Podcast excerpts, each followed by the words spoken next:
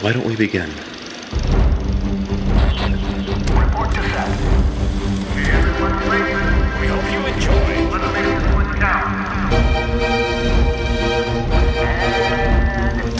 And action. This is Fresh Hop Cinema. Hello and welcome to Fresh Hop Cinema, a craft beer and movie podcast where that guy Johnny Summers laughs out of context because nobody knows what was happening before we started this episode. Your voice just got so wholesome and just hello. That's how I start, man. I start here and then we wherever we go. But please introduce me so I feel validated, please. Ladies and gentlemen, that is Max Bernardi, co-creator, programmer extraordinaire. Together, we're your favorite podcast about movies and beer. Wow. You can find us on the internet at places like Instagram, Twitter, and Untapped at Fresh Hop Cinema, Facebook, Fresh Hop Cinema Pod, Letterboxd at Max Bernardi and at Johnny Summers. Our email is fhccast@gmail.com in case you want to get involved. Also, you can find us at freshhopcinema.com. That's our online official home. And Max, tell them a little bit more about Patreon, possibly the most important place they can find us. Yeah, Patreon's great for a couple reasons. One, we can give you all sorts of bonus content if you sign up. What I was referencing when we started is we had just finished recording our bonus content on Patreon. We do a sort of a bonus episode every single week where we'll do maybe reviews of beers we don't cover on the show or movies perhaps, or sometimes like we just did, talk about all sorts of stuff like Reddit, subreddits and won't even spoil it here. But the point is, you can go to freshhopcinema.com/ you can go to patreon.com/ freshhopcinema. You can donate $1, $2, $3 a week to our show, and there's all sorts of perks. It's a nice way to keep the show running if that's something you care about. On that note, one of our patrons had a birthday this week, I believe on May 23rd. So shout out to Chris Gomez. Happy birthday, my man. Hope you're doing well in this quarantine and that you got to celebrate in a way that made you happy. Yeah, happy birthday, Chris. Miss you, bud. Anything else we want to talk about off the top, Johnny, before we dive into beers? No, that's all the mumbo jumbo that we have to say. Let's get into the stuff we want to say. Perfect. So then I picked up a beer this week for the first time on my own. I was able to go out of the house and do this, Johnny. Let me have the reins, and I picked up this beer that we agreed on. And it's a beer that we've both had before, but we've never covered on the show. It's from our old friends over at Secret Trail right here in Chico. And the beer that we are drinking today is called Greengate. It's a New England IPA, clocking in at 6.6%. It is on Untapped. It currently is holding a 4.1 out of 5 based on 152 individual ratings. Johnny, I know for a fact yours is open. Could you, couple questions, I suppose. I know you've had it before. Do you remember the first time you tried this and how this particular batch compares to that time? One of the things that stands out with me for this beer being from Secret Trail is its consistency. This is one of the beers that once they nailed it, the last three times I've had it, it's been the same. And that's huge for a brewery their size. I think it's one of the things that they pride themselves on, this beer. I know at the beginning of their brewery, there was some consistency issues, but they've all gone away, it seems like. So first time I had this beer up until this time have been very similar experiences, and I think that's a great thing because they've found a fantastic recipe, and I think that they've kind of knocked it out of the park with this beer personally.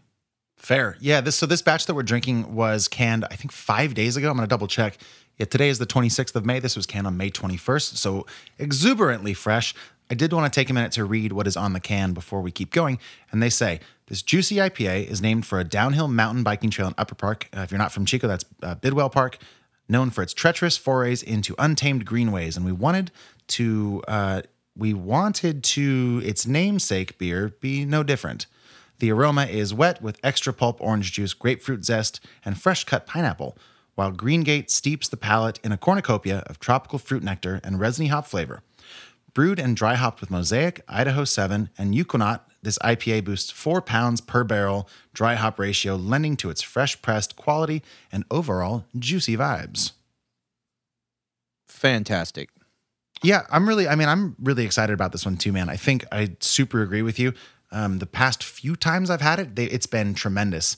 And I don't actually remember a time where I didn't enjoy it. So I'm wondering if maybe it wasn't on my radar until it was just nailed to perfection. That said, I haven't had a chance to taste this particular batch, so I'm going to do that. Anything jumping out at you now that you've had a chance to drink it a couple of times? Yeah. I mean, it pours beautifully. It is not too thick or too hazy, but it is a nice level of cloudy, I would say. It's a real pretty golden yellow color, fantastic aroma. It smells tremendous. Can't say enough about the smell. It smells delicious. And then what you find once you taste it is just a whole bunch of hops, but that's balanced so well with that juice. I mean, you know me, you guys listen, that's my number one complaint is beers like this that are too sweet and too juicy, and they taste like, you know, a smoothie and not a beer. There is no mistaking that this is a beer. This is a very hop-forward experience.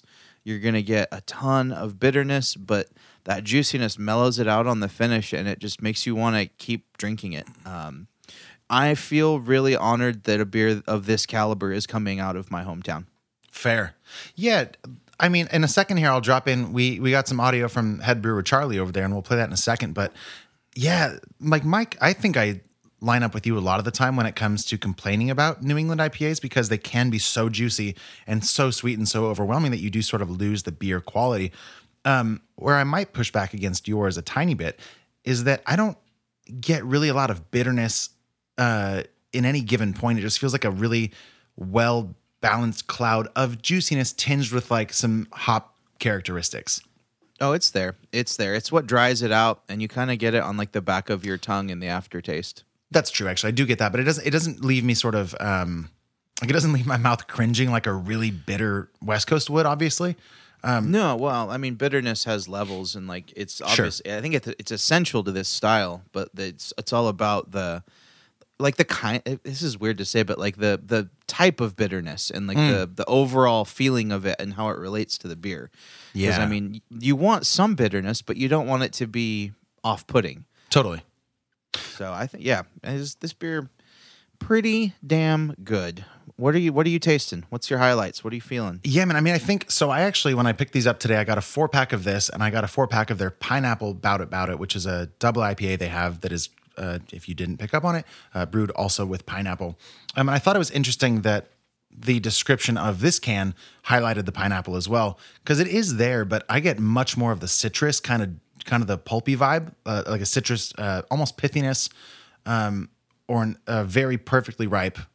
Grapefruit or orange. Like it's very bright and it's not heavy at all. And if I remember to talk about it, I want to just briefly, when we get to Hot and Bothered, talk about the Modern Times beer you gave me, which is a very different experience from this. And I think this is much more enjoyable, though I think they were going for similar vibes. Which leads me to also piggyback off you saying, like, super stoked and proud that this is coming out of a place that is not my hometown, but I've called home for 10 years. It's just a great beer. And we've said this in the past of Secret Trail, like, every brewery that opens up has a learning curve. And I think they conquered theirs pretty early on and have just nailed whatever they try to do for a really long time. Absolutely. This beer is doing wonders for their gravitas as a brewery in the scene. And I dig it, man. I was actually swimming with some friends this weekend, 6 feet apart, obviously. Sure. And, we did this side by side with King Sue, and we all thought this was better, which is bananas. I never thought in a million years I would say that something from Secret Trail is better than something from Toppling Goliath, but honestly, it is. Yeah, I mean, especially something as renowned as King Sue. Yeah, Pseudo Sue. Oh yeah, Pseudo. Either way, they're both. I mean, they're both world class beers. We've covered Pseudo Sue on this podcast before. It's a great beer. Yeah, actually, it might have been King Sue. I don't remember. I was drinking. I think it was because, King Sue just dropped in Chico. That's right. It was King Sue. Was it orange? Was the can orange or was it silver? Yeah, it was King Sue. Yeah, okay.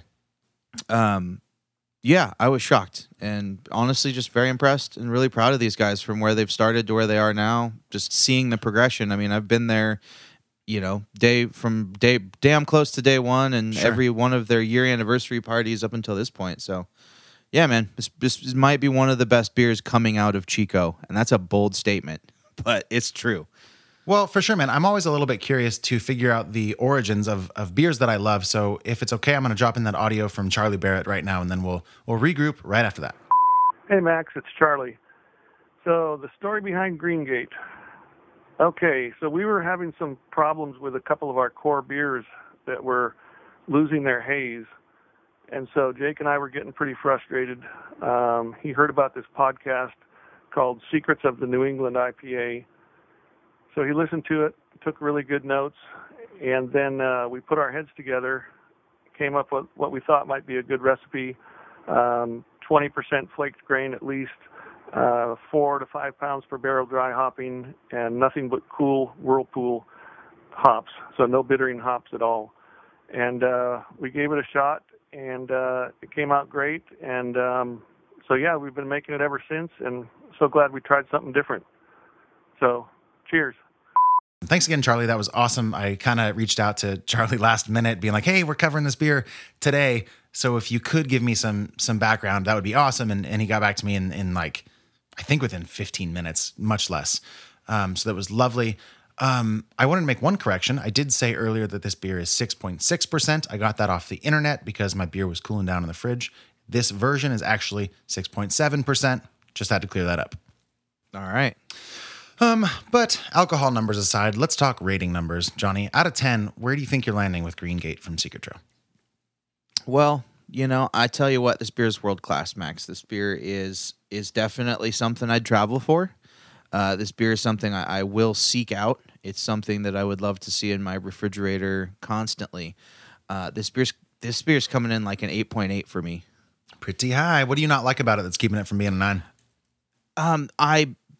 You know, just nitpicky stuff. Like, it's not as crushable as I'd want on a 100-degree day. I mean, Okay. That's some of that's situational, but yeah, like, you know, if it was just a tiny bit lighter and a little bit less, you know, thick feeling on the palate. But I mean, that's super nitpicky. You know what I mean? You're in the high eights. You should be picking nits. That's where you pick them.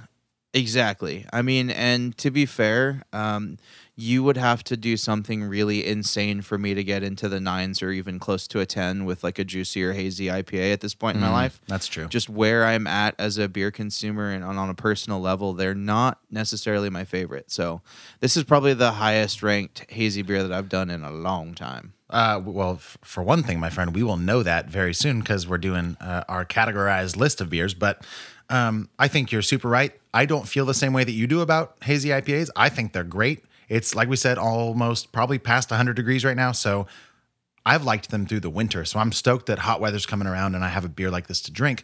So for me, the stuff that you said, I think is also true.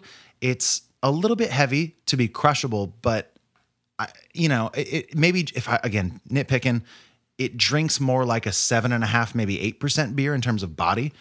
Yeah. But worst case scenario, that ends up being a heavy feeling, delicious beer. So for me, that's maybe my only thing that I don't love. So it's like a 9.5 out of 10 for me, dude.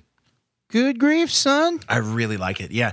You've been like Oprah the last few weeks with the high scores. Have I? I don't remember. Is that true? You've given 10s the last 2 episodes and a 9.5 this episode. Dude, that vanilla, whatever that beer was. The double nickel Monty's Reserve raspberry vanilla goza. And then the week before that was the Hen House juiced tangerine goza. I loved that beer. It's hot weather. Like it's the perfect time to get me to give out high grades because we're coming right into this hot weather and I'm looking for something to cool me down and be delicious. And all of these beers that you talked about have been that way. So fortuitous timing, but I'm stoked about it. I regret nothing. These ratings will all hold up, I'm sure. And I think that's just a testament to the wealth of amazing beer at our fingertips and just the never-ending stream of things that we have yet to try. Your favorite beer is right around the corner, and you've never met it. Yeah, what a lovely sentiment. Thanks, man. Yeah, you're welcome. I get deep sometimes. Okay, well, but it's true though. I mean, that's why craft beer is so addictive. That's why we do this show for so long, and we'll never get bored with it because there's always a new movie. There's always a new beer. Yeah, like the next best flavor is something you haven't had yet. And that's inspiring, and it's what makes this industry so great. And trying all these new beers so fun, you know. And it's amazing to have it all at our fingertips. So. I'm stoked that I get to pick good beers and you get to give them insanely high ratings.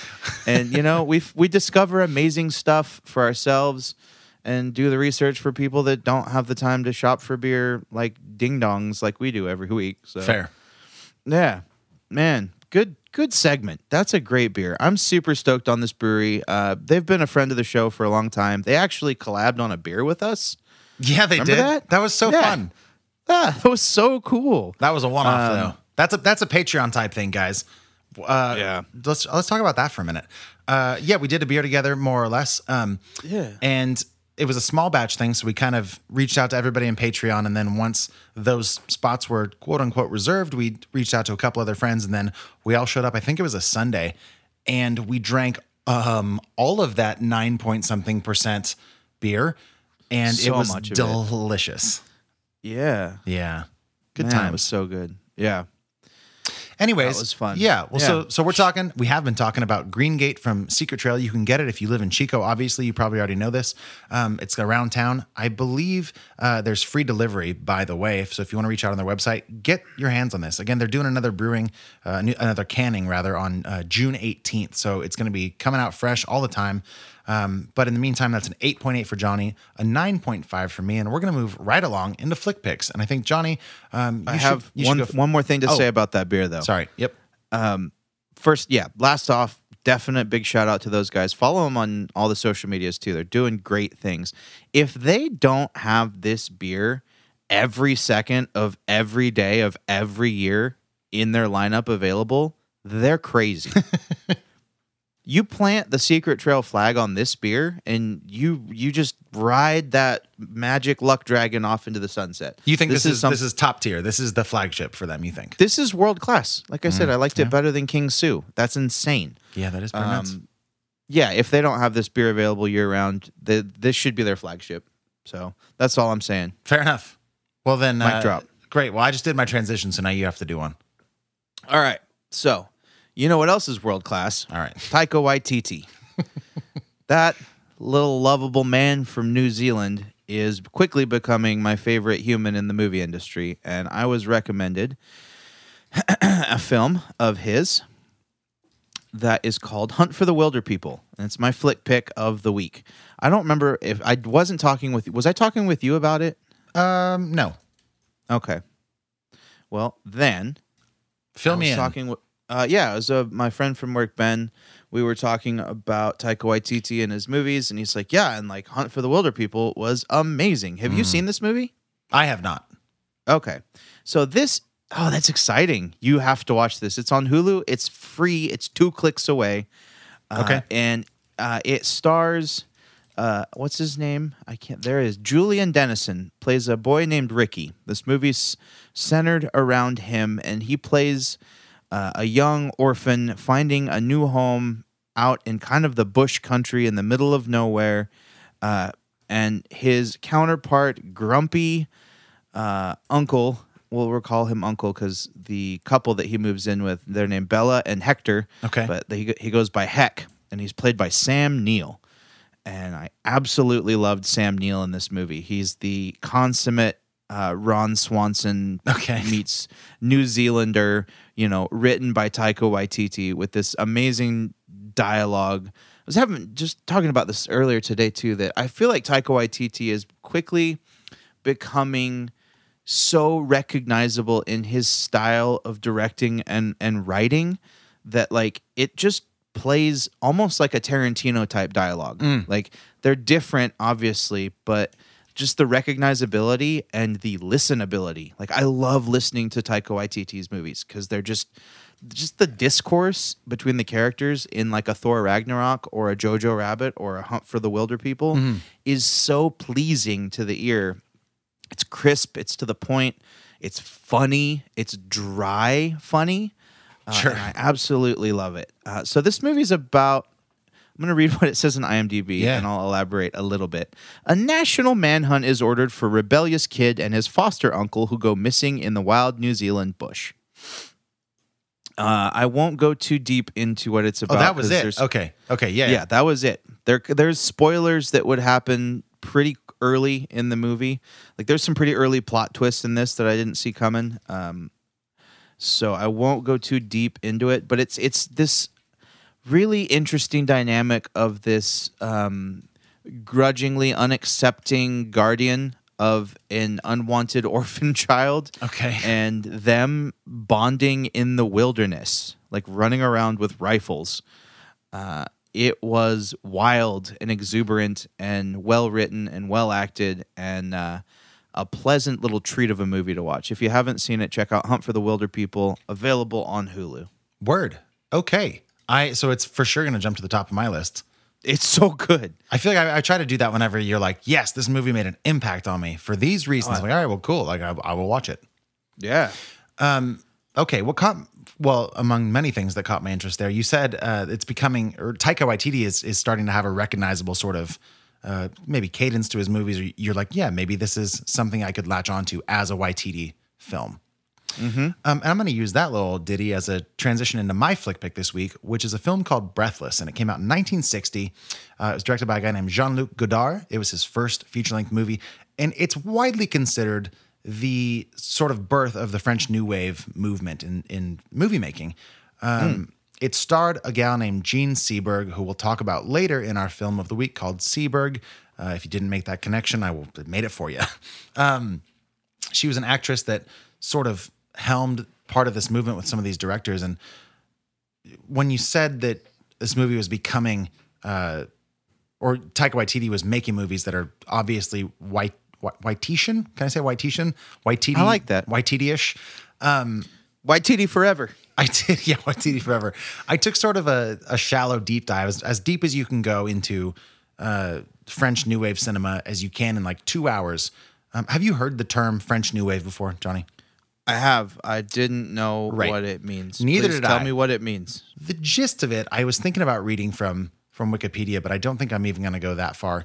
It's just in the dumbest of shells of nuts, a film movement that was a response to traditional filmmaking that emphasized film as an artistic expression rather than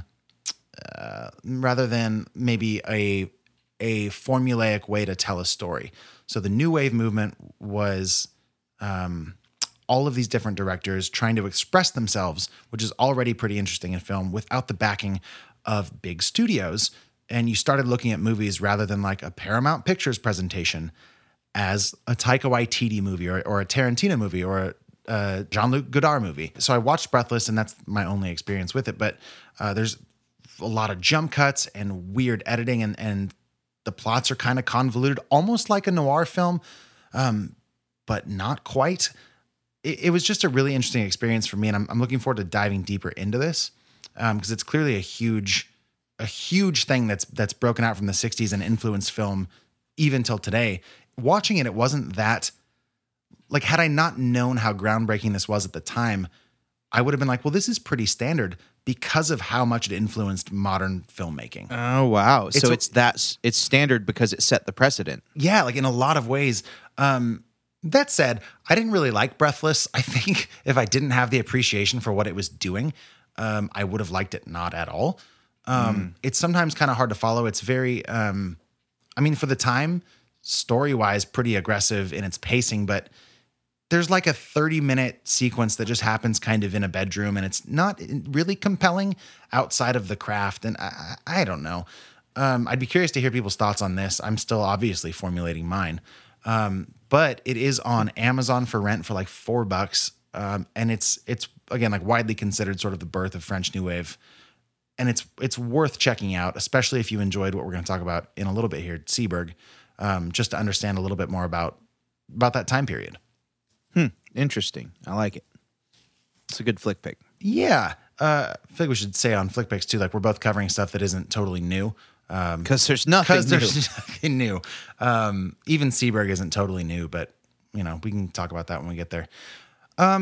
Is there anything else you want to talk about before we go to a break?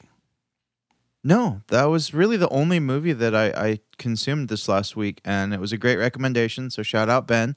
Fair. Yeah, I think I'm going to try and just get a hold of everything Taika Waititi's done and everything he's doing. And just, I know he's got a hand in that new Ryan Reynolds movie where Ryan Reynolds finds out he's an NPC in a video game. Oh, does he? Seen? I have, yeah. I didn't know that Waititi was on board. I know he's in it. I'm not sure if he's writing it or directing it, but I know he's at least appearing in it. I've seen him in some of the stills. wearing one of the most ridiculously amazing trench coats I've ever seen in my life. It's perfect. Like, yeah. I'll see if I can find the picture and send it to you. But yeah, I'm curious to see if he's got a hand in that. That makes me even more excited than I already was for that movie. So good times. Yeah. Thanks for the insight into some French New Wave. Yeah, man. I want French fries and to learn a new wave. The epitome of French New Wave, the French fry. The French fry. All right, well, let's jump to a break. When we come back, we're going to talk about Seberg. We're not going to spoil anything, so if you haven't had a chance to see it yet, don't worry about it, and we'll be right back. Hey, out there in Radioland. It is Johnny Summers telling you about the number one place to hang out in Chico because it's getting hot. You need a nice burger, maybe some delicious cocktails, glass of wine, ice-cold craft beer. One place has it all. It's the Handlebar right here in Chico, 2070 East 20th Street. They're back open for dine-in. Our own Max Bernardi was just there enjoying a socially distanced cold beverage on the patio. Had a great time. Had himself a happy hour every single day from 2 to 6. That's when he was there. You should go then. You get $1 off any craft beer. There's cocktail specials. There's wine specials. They're back open for business. Go support them because they support us. That's the Handlebar right here in Chico, 2070 East 20th Street. Go enjoy. Breathless made you a star of the new wave. Why do you think the French fell in love with you? They fell in love with the character. They get me instead. And who is that? Who is Jean Seberg? A million Americans look at you and they see an escape. They want the girl from the Midwest. It's America's sweetheart. I've been trying to get away from that girl my whole life. This country is at war with itself. Vietnam, the oppression of black people in America. It's the same disgusting racism. The revolution needs movie stars. Who's that? Some actress. Just grabbing some free publicity. She has a history of donations to civil rights groups. She's a sympathizer, sir. I think she could be useful. You must be some kind of crazy to come to this neighborhood in that car. Was it my money you were chasing? Or was it me? Hello? Hello?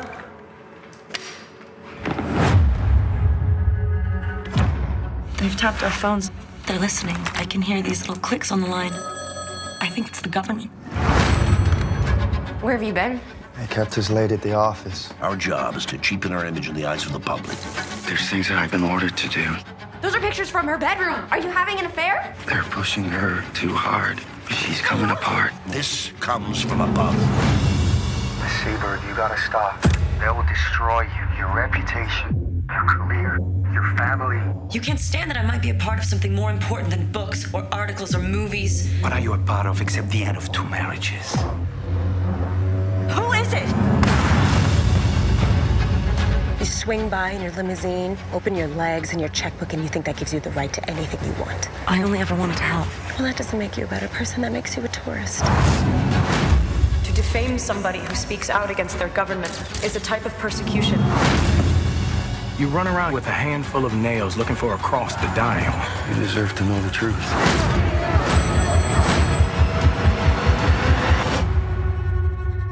A woman has her secrets.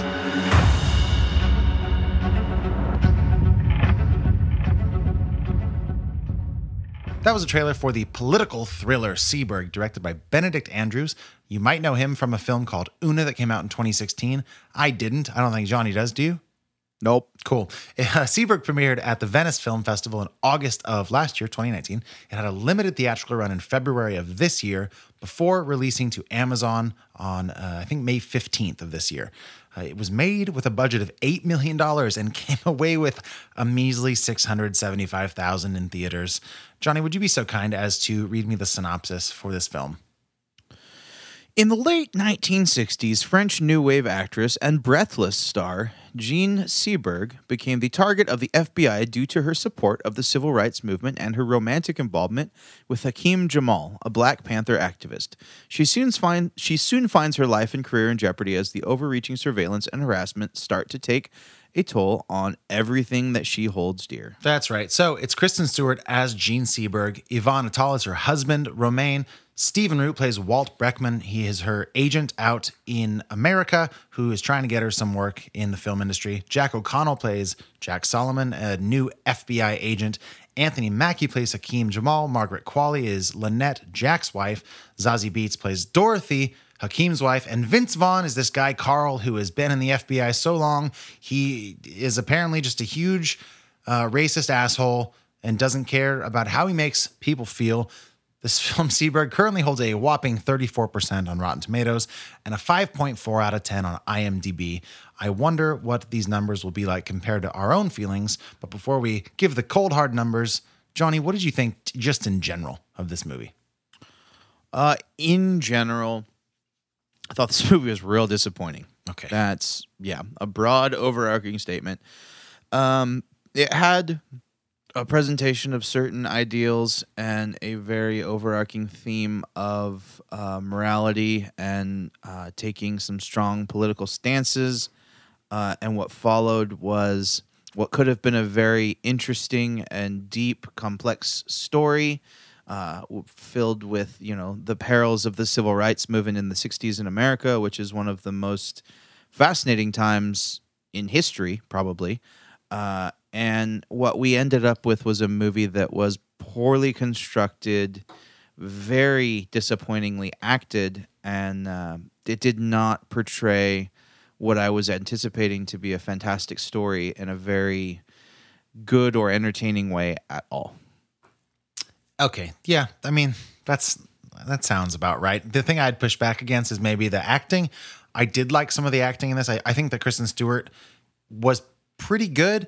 But I agree with you that, like what we were saying before we hit record again, is I didn't know about this movie much going in. I thought it was going to be maybe a biopic of Jean Seberg. And then it was clear from the opening scenes that it was like, all right, like maybe this is more political and kind of covert and, like, you know, so out of the vaults of the FBI comes this true story. And I don't know. Then we start talking about civil rights. And so we have this kind of compounding story of all of these different things that I agree with you don't ever really resolve in a satisfying way or even a historically helpful way. Right. I don't know, though. Like, some of the people in this, I think, did the best that they could with what they were given, and they weren't given too much. Like, Anthony Mackie, with his sort of limited screen time as Hakeem Jamal, was pretty good. I liked seeing sort of that more frontman side of him, because I think the last stuff that I've really seen him in was like the Avengers movies. Yeah. Where he's basically comic relief, and that's fine. Like, he's a funny dude, but when I first saw him as Hakeem Jamal, I was like, wow, he's going to be given some real dramatic heft to work with. And he ends up being more of like a pawn for whatever trajectory the story ends up going, which we won't spoil now, but I don't know. I was also let down for sure. And I don't know. I was thinking about this because I was trying to work on what I was going to eventually give this movie for a rating. And I realized I was rating it more on sort of how it opened my eyes to the French New Wave and who Jean Seberg even was, even though this movie doesn't spend a whole lot of time on her career. And I had to reevaluate after I realized that's what I was doing. Mm. So interesting. Yeah. Well, you can't really like or dislike a movie based on the ideas that, you know, or things that makes you Google. Yeah. I mean, yeah. I know. It did spark interesting thought, and you maybe want to research more, but we're here to talk about this actual movie and how we felt about it. So, right. Yep. Agreed. So go ahead. I feel like we're both a little disappointed. Yeah. I'm more disappointed now than I realized I was, but it's, you know, it felt a little, it felt kind of cookie cutter, weirdly enough, like production wise, and it didn't look particularly interesting. Like, and maybe it's because I just started the Amazon series Hunters, which I know you talked about a few weeks ago, which is very much the same sort of snapshot of the 60s. Like, I don't know, it just felt kind of stale to me. And then I have a question. Yeah. Sorry, I'm interrupting. Go ahead. No, I was just going to keep talking for forever. What's your question? Oh, so I wanted to ask you. And I think I'm just not having an argument formulate, but like it just struck me in this that it kind of fell into some of the tropes of the white savior type situation. Yeah. Yeah, a little bit. Because we're dealing with massive, like at one point, Hakeem Jamal, Anthony Mackie's character, or vice versa, sure. In this, you know, says straight up that there is a war against black people in America. And like this whole movie ended up being about how bummed out Jean Seberg was than all of the issues. You know, she helped them, the Black Panthers, and then gave them some money, and then the whole rest of the movie was about how bummed out it made her. And, like, it didn't focus on any of the problems, but, like, she was literally, like, the white martyr of all of this whole situation. And if that's, like, the case and that's true to history, then, like, obviously, sure, tell that story. But, like, it came across to me as, like, oh, they just needed to, like, make this feel more real if, like, a white person sad about it. So, yeah, I mean, I think, let's say it is real. There's a particular scene where she shows up with Anthony Mackie's character and they approach Zazie Beetz' character, Dorothy, and she's like, they're out of school, and she's like, would $5,000 be good? And that scene, if nothing else, feels very kind of gross. It does feel kind of like, oh, here's my money, like, take it, you poor black people, I can afford it. Mm-hmm. So I'll give you that, but, like, then it doesn't really tell that story. Like, it does become what you're saying, like, oh, I'm sad that the FBI ruined my life.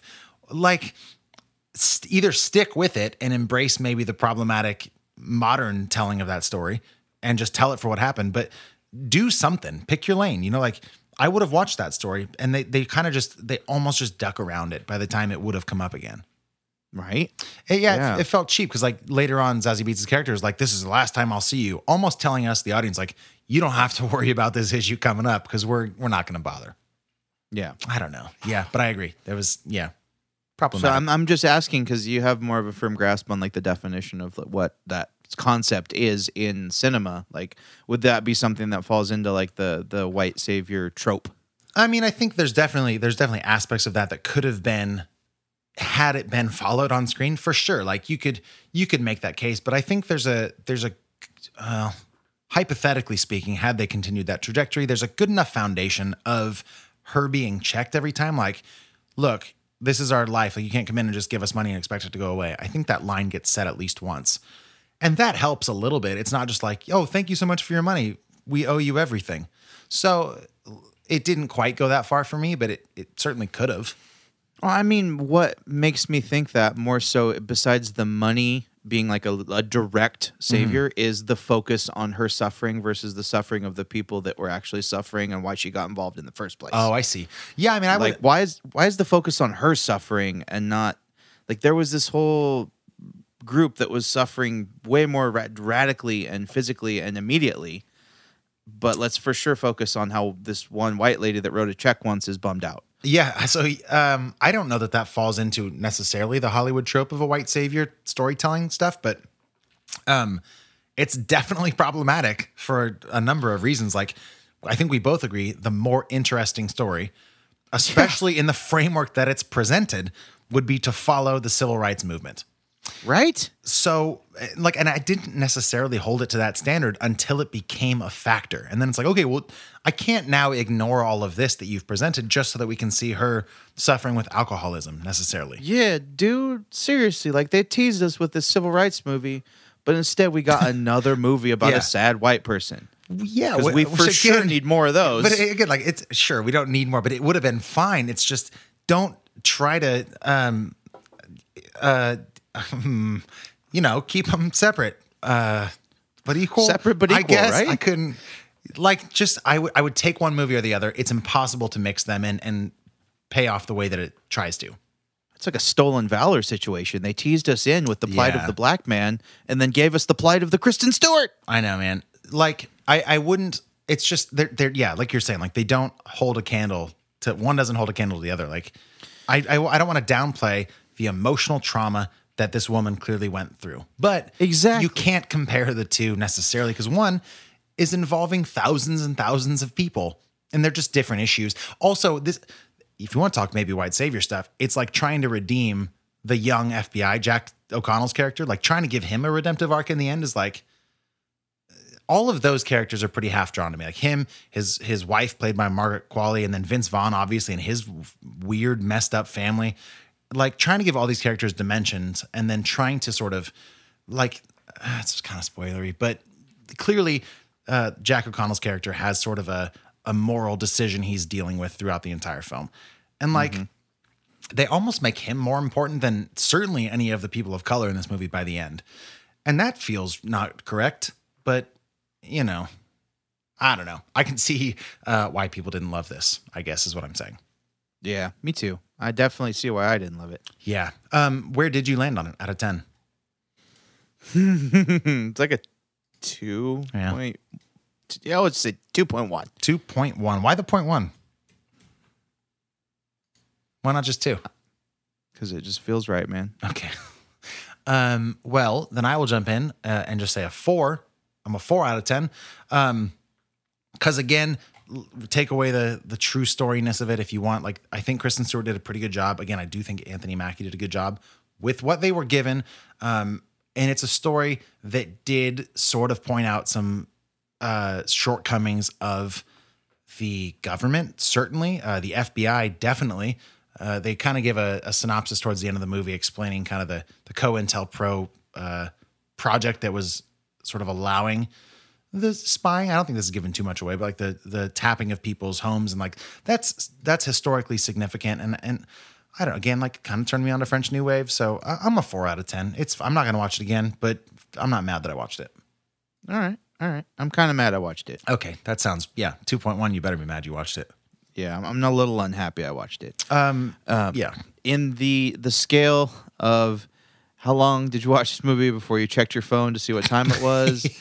I made it to like 25 minutes. So not good. So I will both applaud you and condemn you because I think you should have known going in that you shouldn't have your phone on you because I put my phone away. I was like, I think I'll probably go for it during this movie. Yeah. But you're right. It's not maybe an attention super grabby movie, especially once you realize that the I don't know. The imbalances of this movie are pretty present. Yeah. That's also a pro tip. If you go to watch Breathless, the Jean-Luc Godard movie I talked about earlier, just put your phone in a drawer. Yeah? Yeah. It's, just do it. And then just try to watch that movie for what it is and know that we're 50 years or 60 years later, however many years it is. It's fair. So you want to drink another beer? You feel like we're good on this? My friend, I desperately need a drink at this point. Okay, then one more time, that's Seberg. It's available to watch on Amazon Prime. If you have Prime, you can watch it for free. If not, you can rent it. We always want to hear thoughts. So if you have them, email us or tweet us or whatever you got to do to us. Do it. Yeah, go check it out. Or go check out Seabiscuit that featured better acting and writing from the horse. That's where your brain went? Yeah. C to Shining Sea. Seabiscuit. Seberg.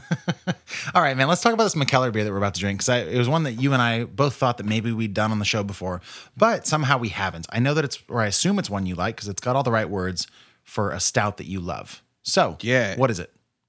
So, we're drinking Trey Blood. It is an imperial stout clocking in 12%, brewed by Mikkeller San Diego. It's a big old stout with maple syrup and coffee. And, I've had it in the past. It's been tremendous. I've had the standard and the barrel-aged version in the past.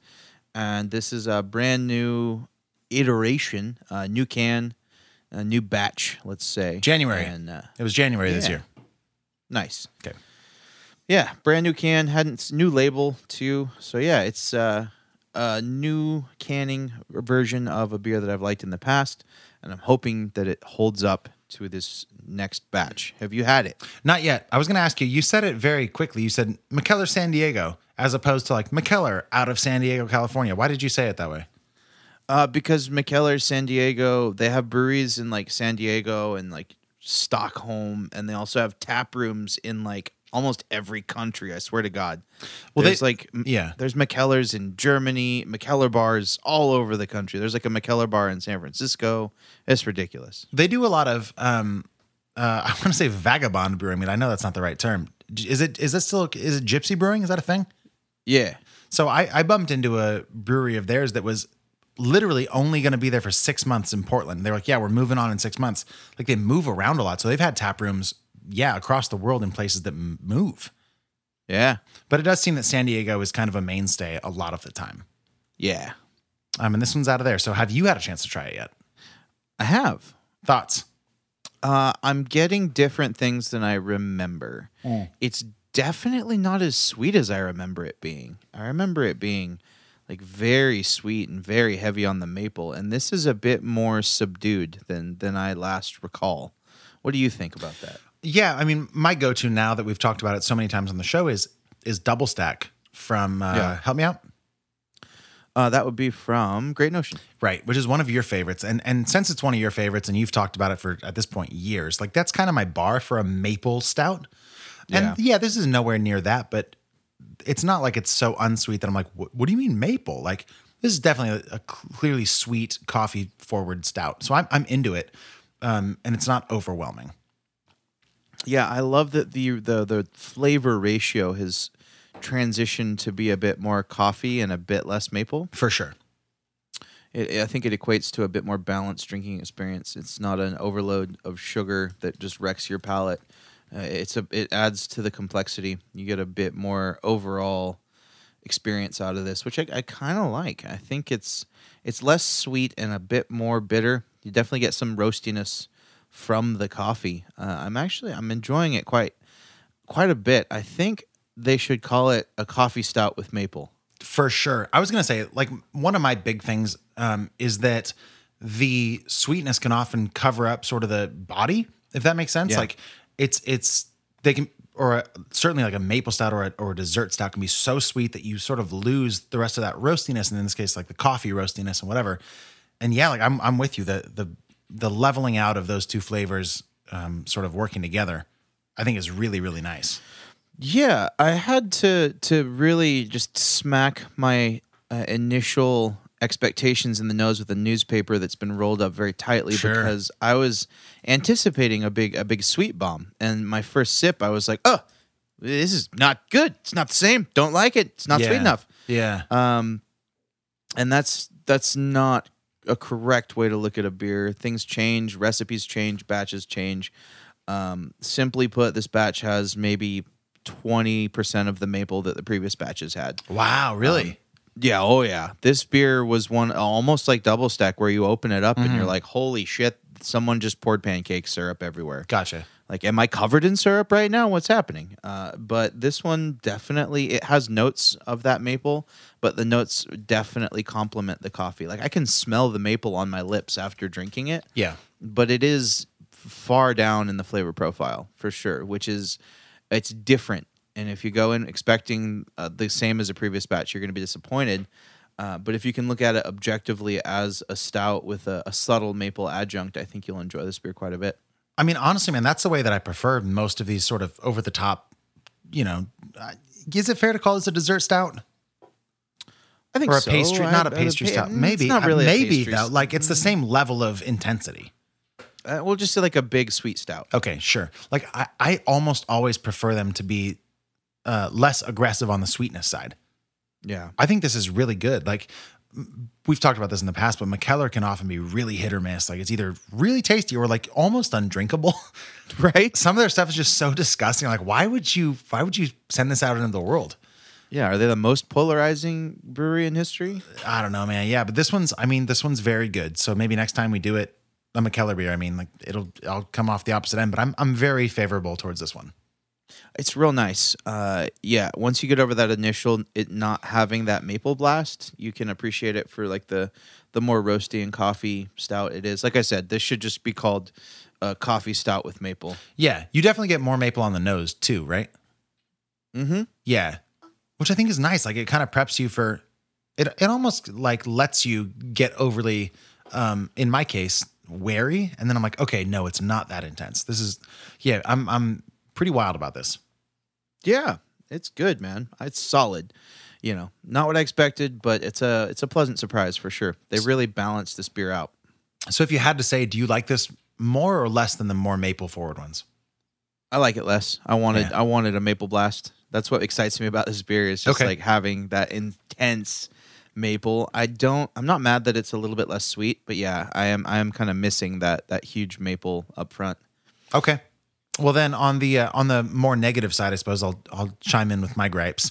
And that's sort of the aftertaste is giving me almost like a vegetal kind of earthy, I can't say dirtiness. That's not helpful, but like the sweetness kind of falls off really abruptly and leaves it with almost like way too much of like an earthy bitterness. Does that make sense? Yeah, that's fair.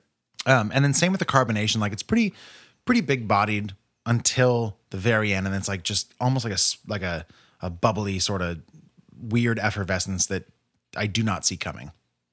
Yeah, I agree. It's a little too effervescent. Yeah. Johnny, would you travel for this? Mm-mm. Yeah, me neither. Well, how did you get this, by the way? I was down in Sacramento working today, and I took a lunch break and went to Curtis Park Market. They have an amazing deli now, which is dope. Oh, nice.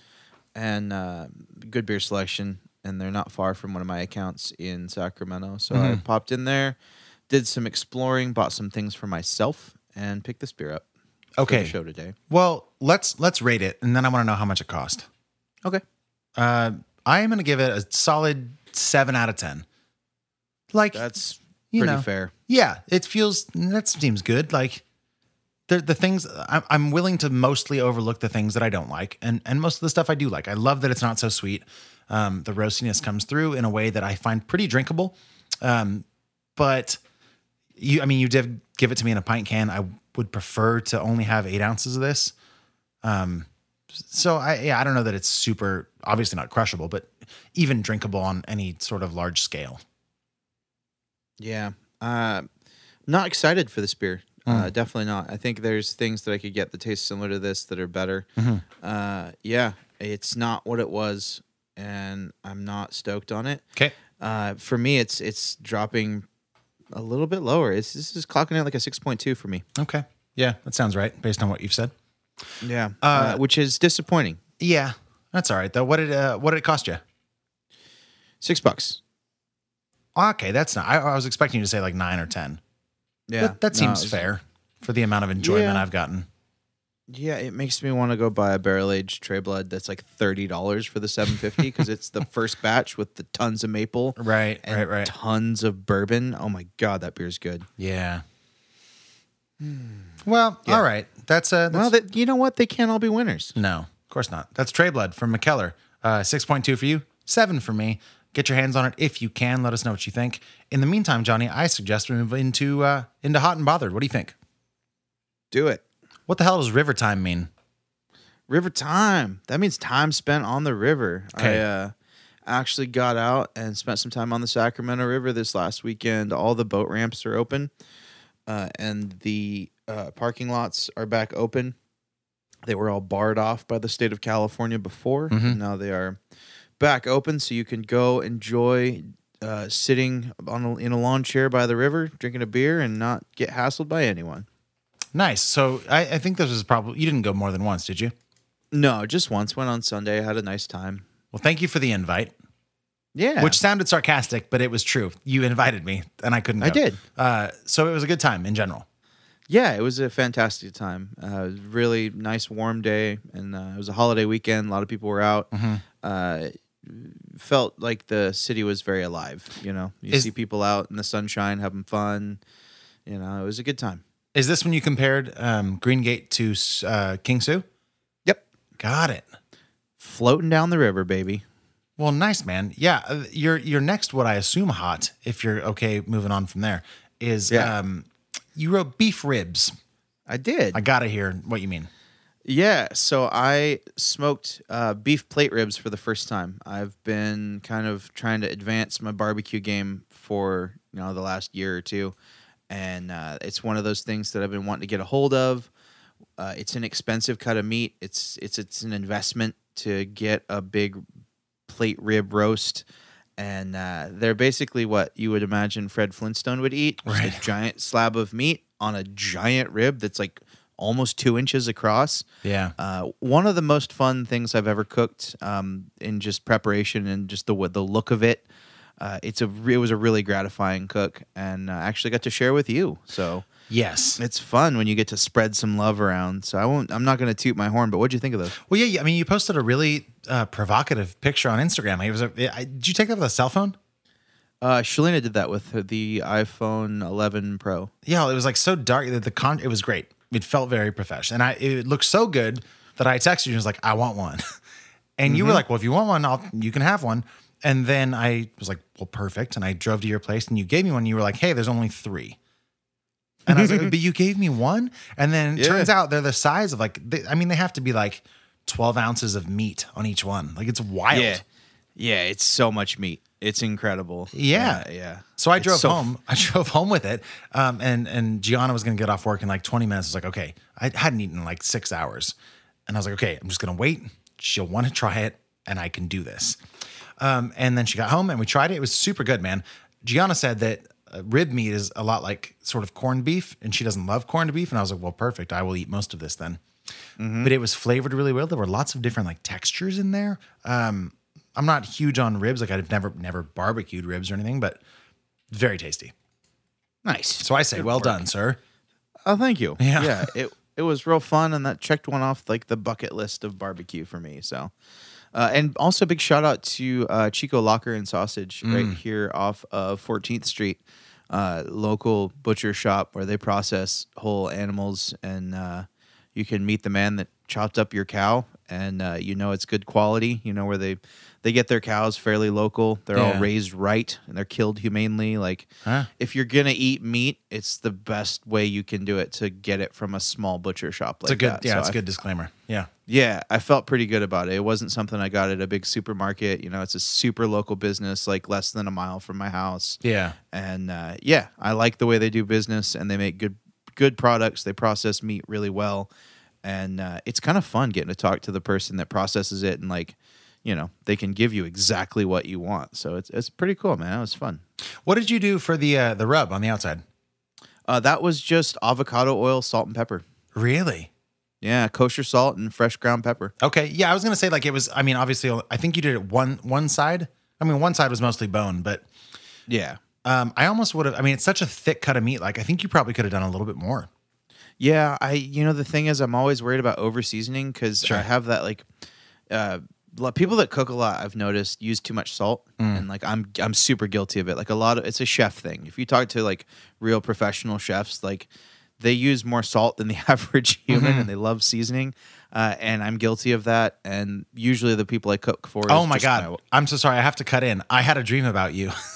Oh, yeah? Making meat with too much salt.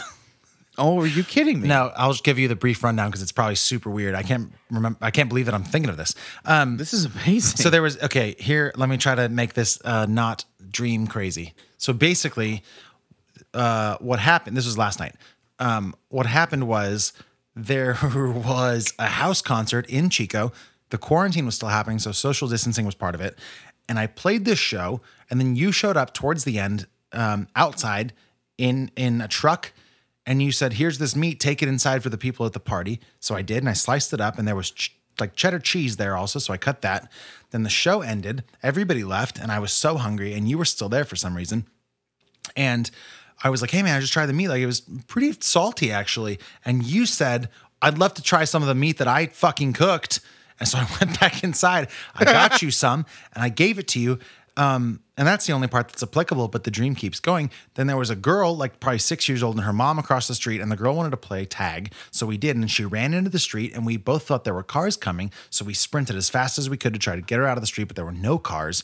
Then we ran back kind of skipping, but there was like low gravity. So we jumped like 10 feet in the air. And at the end of the street was a playground that was being built. And then I woke up. Nice. And that was my dream. Well, and that is the whole root of that story is that's why I don't oversalt meat. You should never oversalt it. You're right. You did so good. You can always add more. You can't take it away. Yeah. It's like I said, the first time I've cooked ribs like that, I am going to go heavier on the rub next time. Yeah.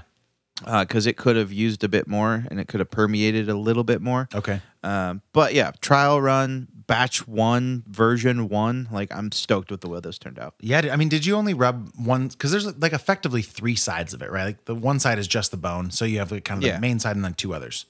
Mm-hmm. You didn't do too much on the small sides? No. I think that might even do it. And also the one that you had was from the middle. Oh, okay. Gotcha. So like there was a rib cut off of each side of that. Mm-hmm. So yeah, you're not your rib got like the least amount of seasoning possible. Got it. It was really good, man. Either way. I hope you took a bite out of it like Fred Flintstone. For sure I did, obviously. Did you just grab it and just I did like kind of the two-hand almost corn on the cob sort of approach, but yeah, I did it. Yeah. You have to. You have to. All right. Well, very lastly for you then, what do you mean cornhole on the notes? Yeah, I treated myself. About a month ago, I ordered a cornhole set, a competition size cornhole set for my backyard because there are different sizes, and there is actually an acknowledged on like ESPN and shit. Or regulation. American Cornhole League regulation size board, which is 4 foot by 2 foot by, I think, 12 inches high. Yeah.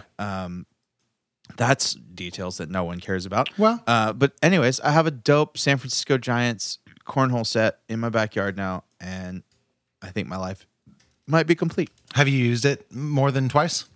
It showed up on my porch in a box today, right before the podcast. Oh, so not even once? I have not popped my cornholes cherry. How exciting! Are you going to do it? I mean, it doesn't matter. It's 6:30 tonight, so are you going to do it tonight?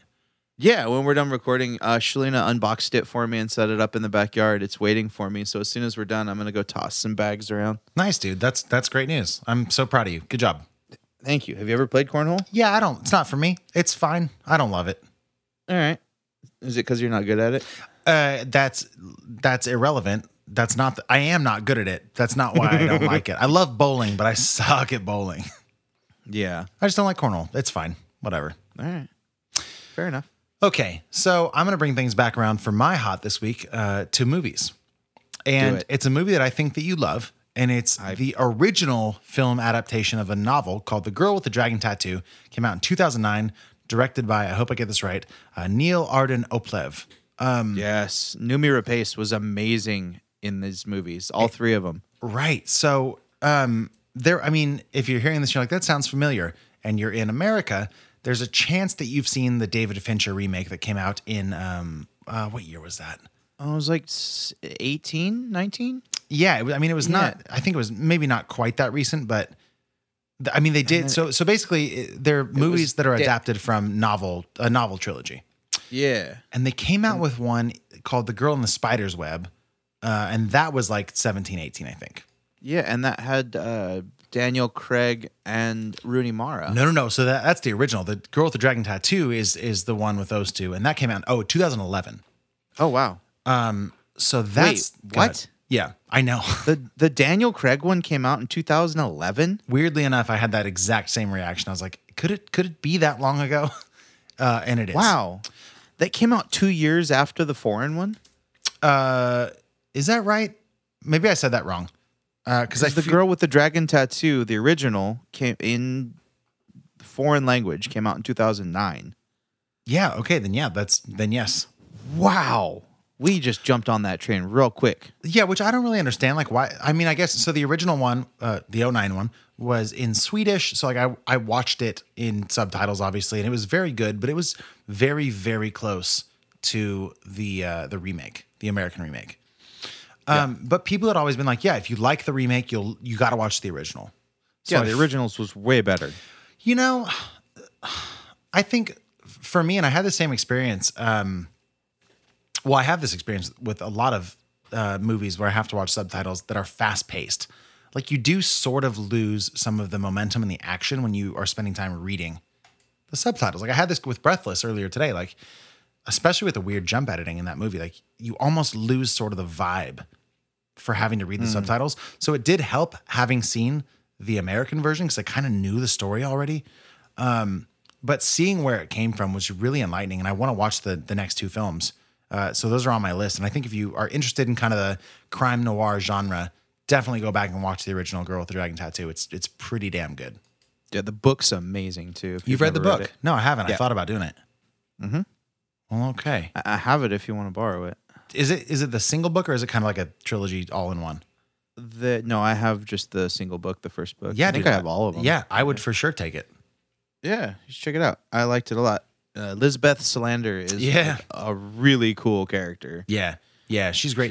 If you know nothing about this series, like maybe don't watch it looking for a good time necessarily. Like it's pretty gritty and intense and gets pretty rapey at times and very gruesome and grisly. So know that going in, but it's, I think, worthwhile. Me too, man. Me too. All right. Well, then very lastly, this is somewhere between hot and bothered is a beer that you gave me that I mentioned earlier called Tiger Millionaire From Modern Times, it's a triple IPA that when I picked up the rib that you gave me, you were like, hey, drink this, enjoy your dinner, which I thought was very nice. Where'd you get this beer? That was a gift from Derek Paul. Okay, great. Had Derek had it, do you know? I don't think so. I picked up the 4-pack when I was at Modern Times, and he gave me that as a gift for picking up his beer. Gotcha. And I just wanted you to have it because I've been given a lot of good beer lately. Sure. So it's a triple IPA from Modern Times. It's 10.4%. They say this: we stuffed this unbelievably tasty triple IPA with ridiculous amounts of Citra and Citra twice, huh? Of Citra and Citra cryo hops. There it is. And topped that off with an extremely generous amount of Nelson. What resulted is a haze beast of the highest caliber with mouth-watering notes of citrus, tropical fruit, and white wine wrapped in a luxuriously smooth mouthfeel. I'm going to say no to that. I don't think that's an accurate description. And the only reason I'm bringing this up is because I do kind of want to read my description, if that's okay, Johnny. Yeah, do it. Because you had said to me, I think you said great description. You might have used the G word. I think I did. And I was feeling sassy because it's 10.4%. So I wrote this of this beer. I wrote that it's mango peel and overripe orange on the nose with almost a heavy sparkle of a mouthfeel, which seems contradictory, but it's like it punches my tongue and then floats through the roof of my mouth. There's a straight up eruption of tropical tastes, like crash landing on a beach in the Caribbean. But then right when I go to take my first breath of thanks for being alive, I get decked by a pirate wielding a bottle of booze the size of my body. It finishes super heavy, but this is one of those beers that there's enough of the quote-unquote right flavors that I'm willing to forgive the wrong ones. I gave it a 6 out of 10 since we're rating it. Why not? And it was good, but I kind of expected more from Modern Times. Yeah. I've just never had a triple IPA from them, I don't think. Okay. And in my brain, their beers are always so drinkable and smooth that I was hoping for less of kind of a boozy gut punch.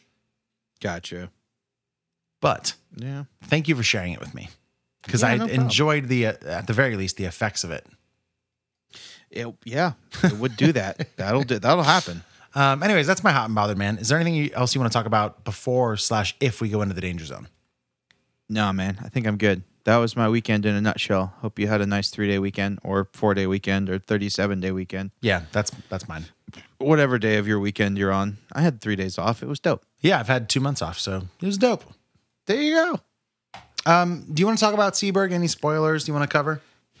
I mean, we can get a bit deeper into the conversation that we were having off air about just some of our problems with it if you want. I think for people that maybe aren't going to watch it, that want to hear how it was not good, might want to hear that. Well, then, let me take us into the danger zone. Danger zone. Danger zone. Danger zone. Danger zone. Danger zone. Danger zone. Okay, we're here in the danger zone.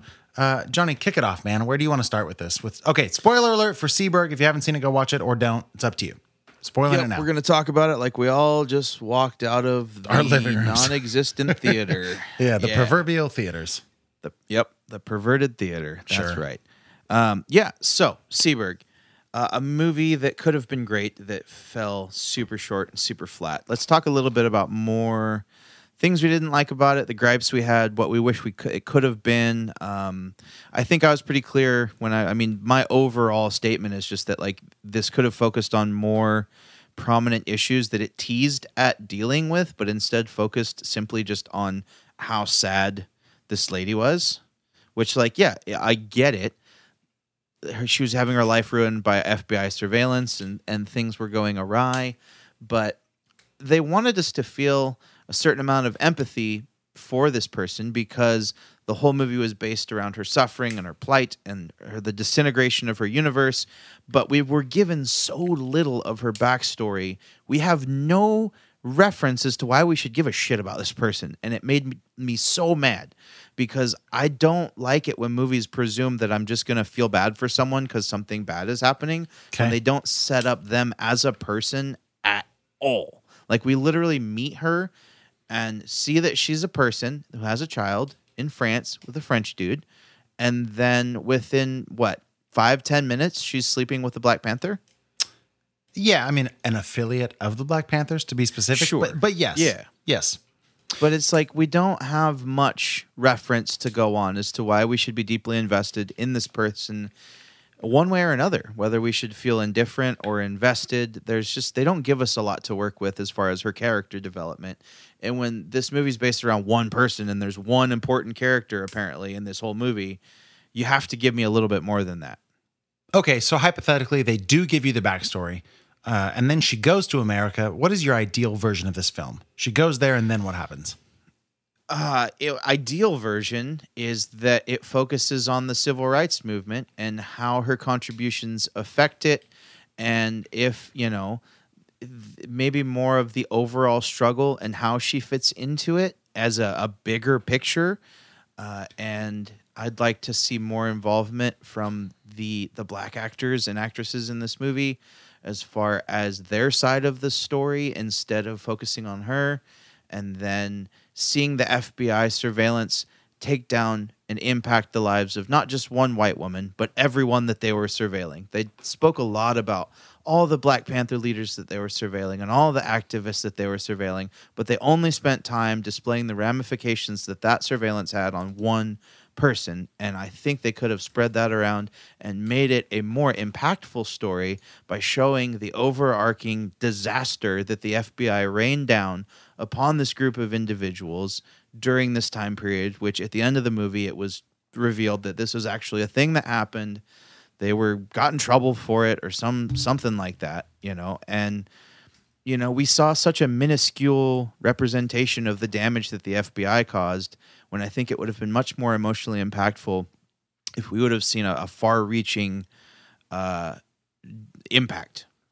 That's what I would like to have seen, because like they made a big deal about how much the FBI was doing, but we only saw such a small part of it, and to a person that seemed overall to have such a very little part in the civil rights movement. And maybe that's the point of the movie, is that like all she did was like write a check, and then the whole rest of her life was fucked, and that totally sucks. And if that's the story you're going to tell, that's fine. I will watch it, and I will not enjoy it very much, but it was not the story that we were promised. But if that's the story you're going to tell, that's a story about the exploitative nature of the FBI during this time period. Yeah, and it's exactly. It wasn't justified enough to make this story that. Like, yeah. Yeah, I mean, I would say, like, I want less of the branching out of these things. And, like, I just want – it's, like, I think it seems that if you're going off the end sort of sequence where it's her and Jack sitting at the bar back overseas, and he comes like, hey, here's what's been going on. Here's a folder from the FBI on you. It seems like the conclusion that we as an audience are asked to get to is that he – which is already problematic because I don't want to start any sentence about this movie with Jack because it's not about him, but by the end it seems like it kind of is trying to come to her and be like, look, A, I'm asking for forgiveness, kind of, and B, I'm trying to give you a resolution that wasn't exactly what the audience thought you were even really bent out of shape about. Like, half of her conflict is, at least seemingly, like the trauma she's caused the people that she's affected through her actions, which maybe not first and foremost are her husband, but Hakeem Jamal and everybody linked to that movement. And it's like by the end scene, we're like we've said even earlier in the show, like that's not the main concern. It's her own sanity. I mean, the way the movie ends is like her kind of smiling as if, oh yeah, I'm not crazy. Like, I don't know. It just feels like it undercuts so many things that, like you're saying, could have been at the front of the line here in terms of things we have to care about. Seriously, yeah. It just felt like it fell so short on like every facet that it was just, what is this movie leaving me with? Like, what's the impression I'm supposed to have, you know? And I didn't like where it ended up. No, I mean, like, ugh. I mean, the impression I was left with is like Jean Seberg was a vessel for me as a person watching this story to help me understand how corrupt the FBI was, particularly not in relation to the civil rights movement, but the surveillance of American people against the law. Yeah. Which is bad, but it's not, you know, Like if somebody were asking me like, hey, what's better? Like slavery or the government listening to your phone calls? I'd be like, well, yeah, like maybe stop slavery. I'll deal with the bugs. Mm-hmm. It just sets such a high stake. And it's like, we're going to ignore the most prevalent thing. And then kind of like sew a sort of loose thread around mental health. And then also just kind of capstone it with, I don't know, COINTELPRO and call it good. Right? Like, I mean, if the focus was the corruption of the FBI and the war path against anyone that helped these civil rights leaders, let's focus on that. Yeah. I mean, or make it like an All the President's Men scenario where you we start to care about Jack, and then even if we didn't care about him in the first place, we start to, and then the end of the movie makes sense because he kind of sheds a light on this corruption. Like, make it that. Mm-hmm. Yeah. I feel like the ending wasn't justified at all. Like, the whole final scene was very disappointing to me. Yeah, it was so forced. Yeah. I don't even think it was forced. I just think it was forced kind of implies that they cared and put in the effort to make us eat it up. And it was just like, here you go. It was just kind of flopped in front of me. Like, yeah, that's good enough. Well, that's what I mean. Like, it was just flopped in front of me, like forced. Like, just here, this is the way it's ending. This guy gets a redemptive arc. This chick just tried to kill herself. Like, what is happening? Yeah. Yeah, man. It was, it was frustrating for sure. Yeah. And then they say that, like, her death just happened. Like, she went missing for 10 days and they found her dead in a car. And it might have been suicide, but nobody really knows. Like, did they disappear her?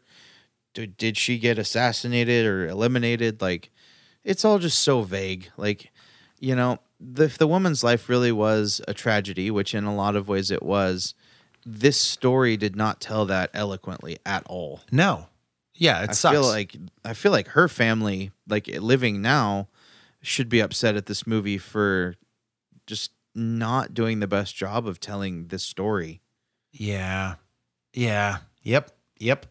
It's a bummer, man. I know. When you send it to me and I'm like, oh, this sounds interesting. And then I'm like, oh, it's got like 3.4%. I'm like, uh-oh. Yeah, man. I didn't look up the ratings. I'd watched an interview probably like 6 or more months ago.